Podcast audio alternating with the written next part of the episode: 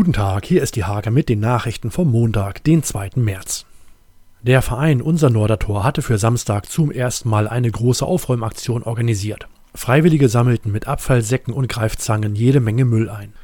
Estorfer Bürger haben für das Kinderhospiz Löwenherz in Sieke gespendet. 920 Euro waren beim Neujahrszauber in der Nachbarschaft zusammengekommen.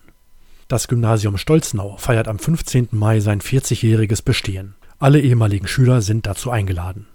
Handball-Oberligist HSG Nienburg landete in Burgdorf den 13. Saisonsieg. Mit 34 zu 32 setzte sich das Team um Marin Wrede durch. Er war zugleich mit acht Treffern bester Nienburger Torjäger. In der Tabelle tut sich nichts, die HSG bleibt auf Rang 4.